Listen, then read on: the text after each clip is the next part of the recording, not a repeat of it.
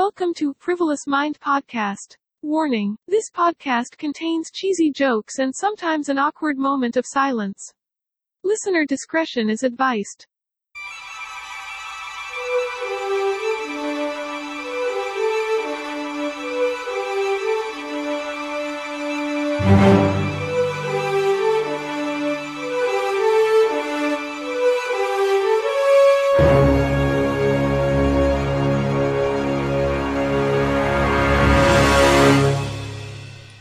Kenapa, kenapa? My heart isn't kenapa? wow. Cheesy banget ya diawali dengan something yang receh sekali. Tapi tapi tapi serius loh. Kenapa? Menurut gua kata kenapa ini tanda kutip adalah uh, sebuah kata yang sangat rancu. Sebenarnya nggak harus kenapa sih kayak semua kata tanya itu semua something yang rancu menurut kayak rancu di sini maksudnya eh, nggak uh, akan beres-beres gitu loh. Kalau lu menanyakan sesuatu tuh uh, hampir nggak nggak akan beres ya. Dan hal bagus sih menurut gue contohnya nggak akan beres-beres tuh gini loh. Misalnya uh, contoh contoh simpelnya apa ya? Oh misalnya kenapa kenapa orang di penjara? Soalnya dia melakukan kesalahan. Kenapa dia melakukan kesalahan? Nanti bisa jelasin orangnya misalnya uh, soalnya dia tidak diajarkan dengan baik di lingkungannya. Kenapa tidak diajarkan dengan dengan baik? Soalnya wah nggak beres-beres pokoknya kan ya. Kenapa kenapa kenapa? Itu adalah uh, ya sebuah kata yang tidak akan beres-beres. Sama dengan apa yang lainnya pun sama sebenarnya. Semua kata tanya itu hampir tidak akan pernah beres. Kenapa? Gitu loh. Nah kenapa seperti itu? Nah kan? Kenapa kan? Nah uh, gue pengen cerita dikit sih lebih kayak lu ngerasa nggak dari waktu kecil misalnya umur, umur berapa ya mungkin 6 6 7 tahun kita gua sih gitu ya lu lu nggak tahu gitu nggak tahu nggak. Kalau gua ngerasa gua waktu kecil sering banget menanyakan pertanyaan yang pertanya pertanyaan yang nggak penting. Tapi menurut gua setelah setelah beranjak dewasa setelah umur umur sekarang nih kita nih pernah kepikiran gak sih kalau pertanyaan yang kita ajukan waktu kita kecil itu adalah pertanyaan yang major question gitu loh, major question of life gitu loh. Anak-anak kecil kan suka nanya, eh, mah, pah, atau ayah, ibu, eh, kenapa kita bisa hidup sih? Atau aku awalnya dari mana sih? Atau kenapa matahari warnanya kuning, bersinarnya kuning gitu loh. Mungkin ada beberapa yang uh, setelah kita besar bisa dijelaskan secara saintifik, secara moral mungkin ini bisa dijelaskan. Tapi ada beberapa yang tersimpan dalam-dalam gitu loh. Apa ya banyak banget kalau kalau buat gue yang tersimpan dalam-dalam apa ya wah susah digali. Tapi lu pasti ha kalau gue sih sering kalau lagi sendiri mikir kayak kayak sekarang nih gue sendiri atau misalnya gue sebelum tidur atau lu suka nggak sih kalau di kamar mandi? Sendiri suka menemukan inspirasi atau kepala lu jadi sangat konspirasi konspiratif banget gitu loh. Ya kak ya kan? Uh, oh ngomong-ngomong uh, eh, gue ada satu dua orang yang komplain karena gue sering banget ngomong gitu loh. Gimana? Gue akan mencoba menghilangkan kata gitu loh dari podcast ini. Jadi mohon maaf teman-teman. Frivolous Mind Podcast yang para pendengar Frivolous Mind Podcast kalau gue sering ngomong gitu loh. Gitu loh. Ya balik lagi. Tadi sampai mana ya ya iya. Pertanyaan-pertanyaan uh, waktu kita kecil itu menurut gue sangat ya sangat sangat penting untuk ditanyakan sebenarnya. Ya uh, eh, ini ini contoh sensitif ya. Misalnya mah uh, Tuhan itu apa? Misalnya kan. Mah pah Tuhan itu apa? Itu adalah menurut gue itu adalah pertanyaan yang sangat penting untuk ditanyakan. Karena major question of life gitu loh. Ya kan? Itu adalah sesuatu bisa dibilang uh, pusat kehidupan ya kan? Dan banyak banget dari kita yang berhenti untuk bertanya ke hal yang seperti itu. Nah pertanyaannya adalah ada lagi pertanyaannya kan? Ini gimana ya? Kita judul judul kali ini kenapa kita bertanya adalah sebuah pertanyaan yang menanyakan pertanyaan. Wow pusing sekali gak sih? Iya tapi pertanyaannya kan balik lagi pertanyaannya adalah di mana kapan kita berhenti untuk bertanya hal-hal seperti itu dan kenapa? Gitu loh. Ya kan? Kayaknya gua sih mikirnya gini ya kalau gua kecil dan gua lihat banyak banget di lingkungan gua anak kecil emang anak-anak umur segitu kan lagi rajin-rajinnya bertanya ya. Dia ingin tahu banyak tentang dunia gitu loh. Di saat tuh kan gitu loh lagi. Ya dia dia ingin tahu banyak tentang dunia di mana dia masih baru hidup beberapa tahun di dunia gitu loh. Dengan sedikit pengalaman tapi dengan rasa ingin tahu yang begitu besar gitu loh. Nah kalau menurut gua anak bukan anak kita mungkin beberapa dari kita berhenti untuk bertanya seperti itu bukan karena pertanyaan kita terjawab mungkin banyak banget pertanyaan dalam diri kita waktu kecil yang tidak terjawab tapi akhirnya kita menyerah untuk bertanya. Entah karena tidak terjawab atau lingkungan yang menuntut kita untuk tidak mempertanyakan hal itu. Nah balik lagi kalau dari kecil gue lihat di lingkungan gue anak-anak kecil atau gue sendiri waktu kecil gue gue bukan menyalahkan orang tua ya tapi maksudnya pertanyaan anak kecil kan emang lagi suka bertanya nih balik lagi nih. Uh, anak anak kecil kan suka bertanya dengan pengalaman yang sedikit rasa ingin tahu dia yang besar dia masih bingung dengan tujuan dia di hidup ini seperti apa dia masih banyak imajinasi dan mimpi dia tuh masih sangat banyak gitu loh. Dan akhirnya dia kan mencurahkan penasaran ya ke orang-orang di sekitarnya. Dan dia otomatis akan mempertanyakan hal-hal itu ke orang yang menurut dia kredibel dong untuk ditanyakan. Dan pastinya orang tuanya. Dan uh, banyak menurut gua orang tua yang malah marahin atau gimana ya? Gue nggak menyalahkan orang tua. Karena gue tahu gue bisa berempati jadi orang tua itu sangat capek kan. Ngurusin bertanggung jawab akan banyak hal. Hidupnya sendiri udah jelas. Kehidupan rumahnya sudah jelas. Pasangannya udah jelas. Dan ini anaknya juga jelas kan. Dan uh, anak itu sebuah tanggung jawab yang sangat besar kan. Nggak hanya fisiologis psikologis pun ya kan.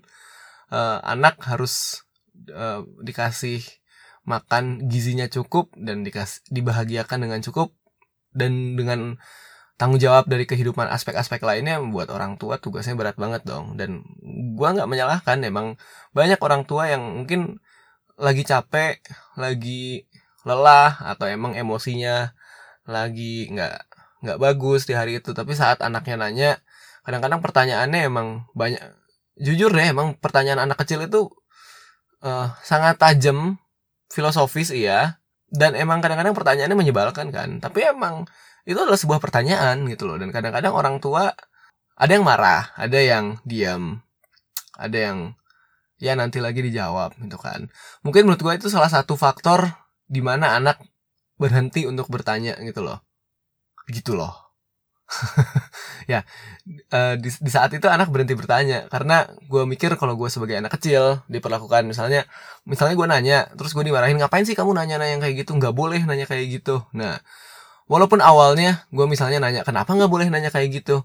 Nah orang tua kan banyak nih yang bilang udah pokoknya nggak boleh. Atau misalnya ah, papa capek mama capek. Akhirnya anak ini mikirnya oh ternyata perilaku bertanya ini salah. Gue banyak nanya banyak nanya seperti ini ternyata salah tuh anak mungkin masuk ke alam bawah sadar anak ini kalau bertanya terlalu banyak itu sangat menyebalkan. Akhirnya membuat si anak ini bisa jadi efek ke depannya orang anak ini malu bertanya. Lu sering kepikiran gak sih kenapa sekolah-sekolah di lingkungan kita di sekitar kita nggak usah sekolah lingkungan kuliah pun atau kelas kelas umum nggak harus misal nggak harus di sekolah dan di kuliah misalnya di luar ada seminar atau apa. Jarang loh misalnya ada yang mau bertanya jarang yang ngangkat kan. Mungkin itu adalah satu e, salah satu efek samping dari anak kecil yang banyak bertanya terus akhirnya dimarahin atau di ya intinya gitu kan. Itu mungkin salah satu efek samping. Nah gue tidak bisa menyalahkan tapi gue hanya bisa menyarankan dan ini lebih mungkin saran untuk diri gue sendiri juga sih buat lu semua di saat nanti kita punya keturunan atau kita punya uh, orang anak kecil yang bisa kita bimbing atau kita bertanggung jawab untuk membimbing anak kecil dan di umur-umur dia bertanya kalau menurut gue sih cara terbaiknya adalah buat anak ini tetap penasaran tapi dan buat anak ini tetap percaya diri dengan pertanyaannya. Karena gimana tidak ada yang salah dengan bertanya gitu loh gitu loh gue kebanyakan gitu loh bener ini sumpah. Ya karena tidak ada yang salah dengan rasa ingin tahu menurut gue karena itu tadi uh, menurut gue rasa ingin tahu rasa kepo ya adalah adalah adalah rasa eh bukan adalah rasa adalah uh, perilaku yang menuntun lo kepada pengetahuan yang lebih luas nggak sih? Nah ini baru gue pengen bahas judul di sini. Kenapa kita bertanya? Ya kenapa kita bertanya? Lu pernah kepikiran gak sih kenapa manusia bertanya? Lu pernah lihat binatang nanya nggak? Ya kan? Menurut gua si perilaku bertanya dari manusia ini sendiri adalah salah satu faktor besar. Mungkin faktor utama yang membuat manusia bisa berkembang ilmu pengetahuan dan teknologinya sampai sekarang. Karena ya kita terus bertanya kenapa? Misalnya misalnya zaman dulu belum tercipta mobil nih kenapa gue jalannya sangat pelan sih? Gimana ya cara gue bisa jalan lebih cepat atau misalnya bertrans berpindah dari satu tempat ke tempat lainnya lebih cepat? Akhirnya orang dulu oh gimana kalau kita bisa menaiki binatang lain? Akhirnya kuda misalnya dinaikin. Bisa nggak ya kita lebih cepat dari kuda? Itu kan pertanyaan ya sampai akhirnya terciptalah mobil awalnya kan mungkin tercipta dulu sepeda terus ter, tercipta mobil tercipta ini dan boom sampai sekarang gitu kan. Itu adalah menurut gua perilaku bertanya ini adalah saat faktor utama yang mendorong kemajuan manusia ini. Dan fun fact ya, fakta menarik uh, kita Homo sapiens. By the way, gua ngomong gua ngomong Homo sapiens ini gua tidak mau memperdebatkan tentang teori evolusi ya. Balik lagi itu kepercayaan lu masing-masing, tapi gua pengen lebih nyebut uh, ya lebih nyebut lebih membahas tentang arti Homo sapiens ini karena menurut gua menarik nih. Ya Homo sapiens itu kan adalah sebuah nama spesies kita nih manusia adalah Homo sapiens. Tapi sebenarnya artinya nih Homo sapiens kan dari dua kata Homo sapiens. Nah Homo Homo sendiri bukan gay ya mis, mis, mis, miskonsepsi nih teman-teman kalau yang mikir Homo itu gay ya gay ya gay itu penyuka sama jenis. Ternyata arti etimologi dari Homo sendiri arti kata dari Homo sendiri adalah manusia. Nah makanya kalau yang dulu SMP kali ya pertama diajarin evolusi ya kita Homo sapiens terus ada Homo erectus, terus ada Homo neanderthalis. Nah, arti Homo adalah manusia. Nah, tapi apa yang membedakan kita dengan spesies lain? Homo sapiens. Nah, sapiens ini artinya bijak. Arti kata, kata dasarnya ya, bijak, bijaksana. Jadi, arti Homo sapiens adalah manusia yang bijaksana. Jadi, kalau bisa disimpulin nih, arti bijaksana di sini ya kita kebijaksanaan itu muncul dari mana sih? Mungkin ya salah satunya karena kita bisa bertanya. Nah, itulah yang membedakan kita dengan spesies lain. Karena balik lagi, tadi gue pengen bilang kan ada fakta unik. Kita adalah satu fakta uniknya adalah kita adalah satu-satunya spesies yang bisa bertanya. Nah, kalau lu pernah lihat di YouTube atau pernah baca-baca, banyak kan simpanse yang diajarin bahasa isyarat, diajarin matematika dan mereka semua mampu kan untuk melakukan semua itu. Tapi ternyata ada ada yang menarik dari semua itu. Spesies apa pun diajarin bahasa bahasa manusia nih mereka semua bisa mereka semua bisa nangkep. Tapi mereka tidak pernah dari awal sampai akhir mereka diajarkan sampai mungkin sampai meninggal ya sampai mati mereka tidak pernah mengajukan satu pertanyaan pun. Nah loh keren kan? Apa yang bisa membuat seperti itu sih? Gue sih mikirnya ya yang gue tahu karena gue gue kan pernah bilang di episode 1 gue mempelajari banyak tentang psikologi.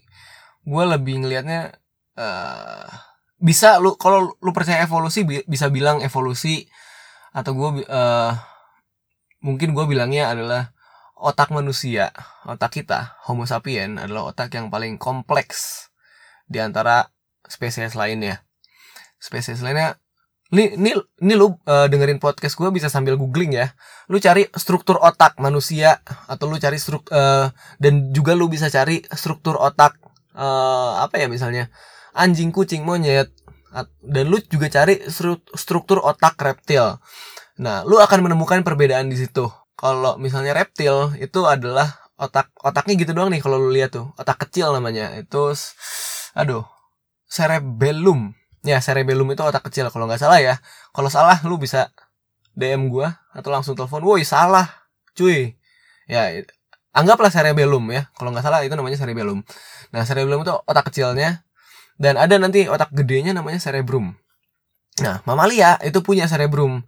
Kalau cerebellum itu otak kecilnya kalau lu lagi lihat Google nih, lagi lihat Google Image atau lu, lu lagi browsing di mana itu tuh di otak manusia ada tuh bagian tengahnya yang beda sendiri. Nah, bagian tengahnya yang beda sendiri itu otak kecil. Nah, yang gedenya yang kayak urat-urat gitu loh, yang besarnya. Nah, itu itu otak besarnya. Nah, manusia punya otak yang paling kompleks khususnya di bagian depan, di prefrontal cortexnya ya di frontal lobesnya lobus frontal ini bagian otak paling depan dan adalah otak yang paling kom yang paling revolusioner dibandingkan spesies lainnya sampai sekarang sih sebenarnya yang gue tahu menurut sains tuh belum bisa dijelaskan kenapa di kenapa kita bisa bertanya benar-benar bertanya dan gimana sejarahnya apa pertanyaan pertama manusia itu apa sepanjang sejarah tuh belum bisa ditemukan tapi yang dijelaskan adalah yang membuat manusia punya kapasitas untuk bertanya adalah itu tadi bagian otak depannya ini kita lebih kompleks dari yang lain. Dan uniknya manusia itu ini gue juga baca kalau ini gue baca dari novelnya no, bukan novel bukunya. Bukunya menjelas, menceritakan tentang evolusi juga sih. Ini lu boleh baca juga terlepas dari lu percaya atau tidak percaya teori evolusi itu tadi ya. Balik lagi gue bilang yang namanya ilmu pengetahuan kalau lu kepo lu pelajari pengen lu percaya atau tidak percaya itu di akhirnya lu yang menentukan. Tapi menurut gue kayak lu terlalu cepat nggak sih untuk percaya atau tidak percaya satu hal tanpa lu mempelajari hal itu? Nah ini gue baca bukunya juga. Menulis buku ini adalah Yuval Noah Harari. Lu boleh searching. Bukunya judul bukunya adalah A Brief History of Humankind. Titik dua Sapiens. Nah dia juga bilang salah satu pendorong kita menjadi spesies yang lebih maju adalah kita hidup di dua reality. Di dua kenyataan, dua realitas. Kalau spesies lain cuma satu realitas. Nah, apa ini realitas ini? Realitas kan kenyataan ya. Kenyataan apa nih?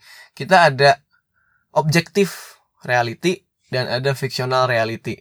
Nah, apa ini dua ini nih? Kita bahas objektif reality dulu. Kalau objektif reality adalah emang kenyataan yang kita lihat, kita pegang dan emang eksak ada gitu. Kayak misalnya pohon. Itu kan objektif reality.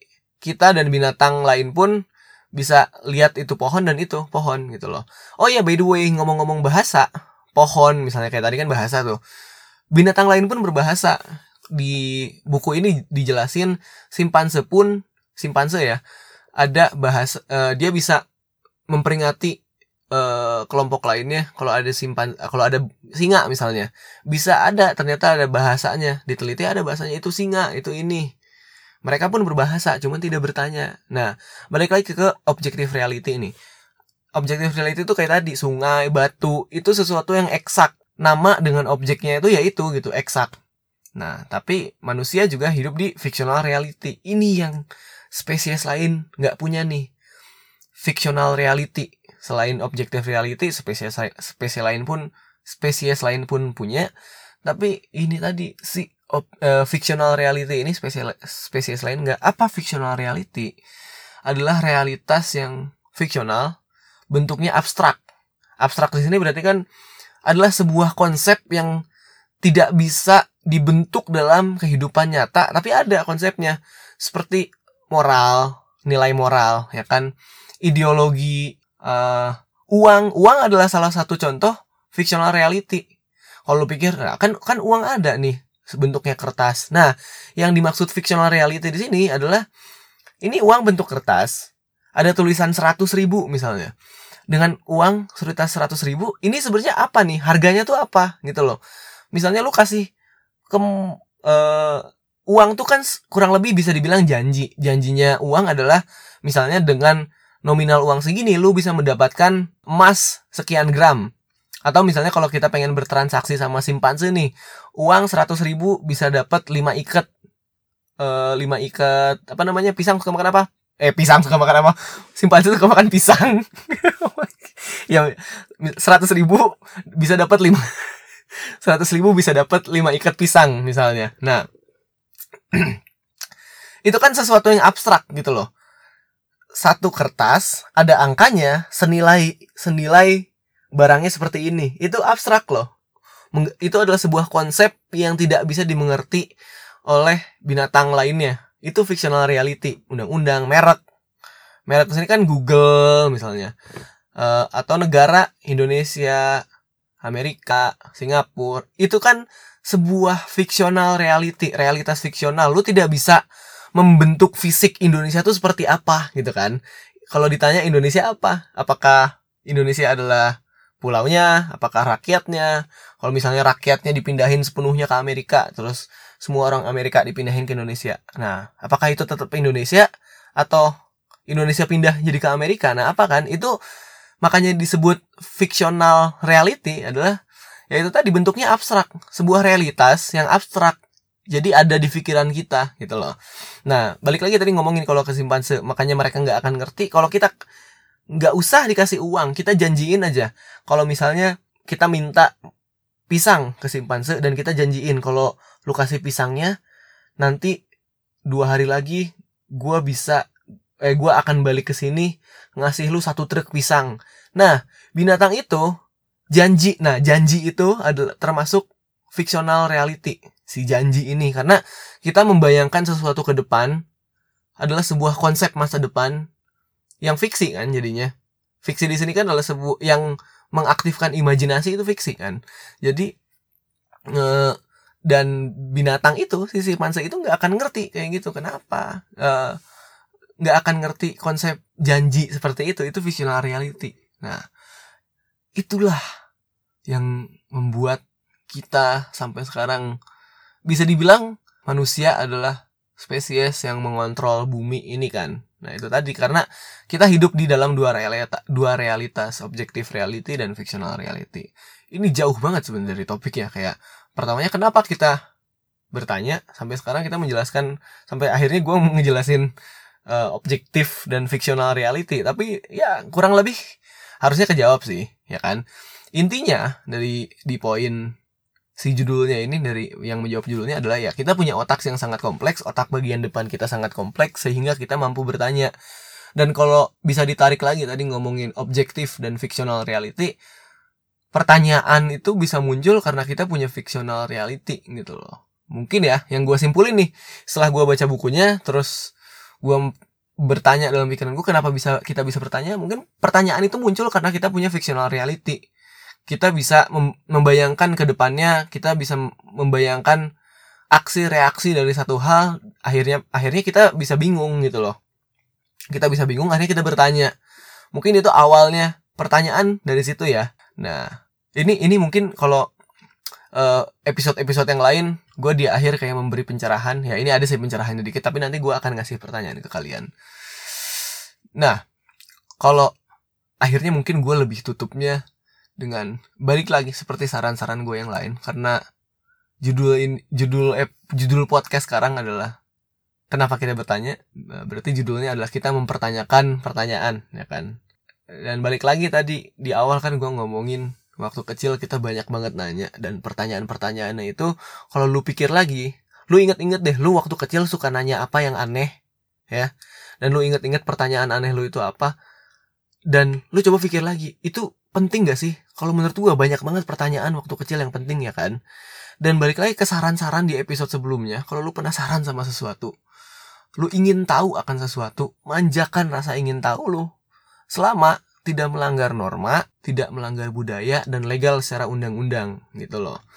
Kalau masalah moral kan moral ya jatuhnya ke nilai masing-masing ya.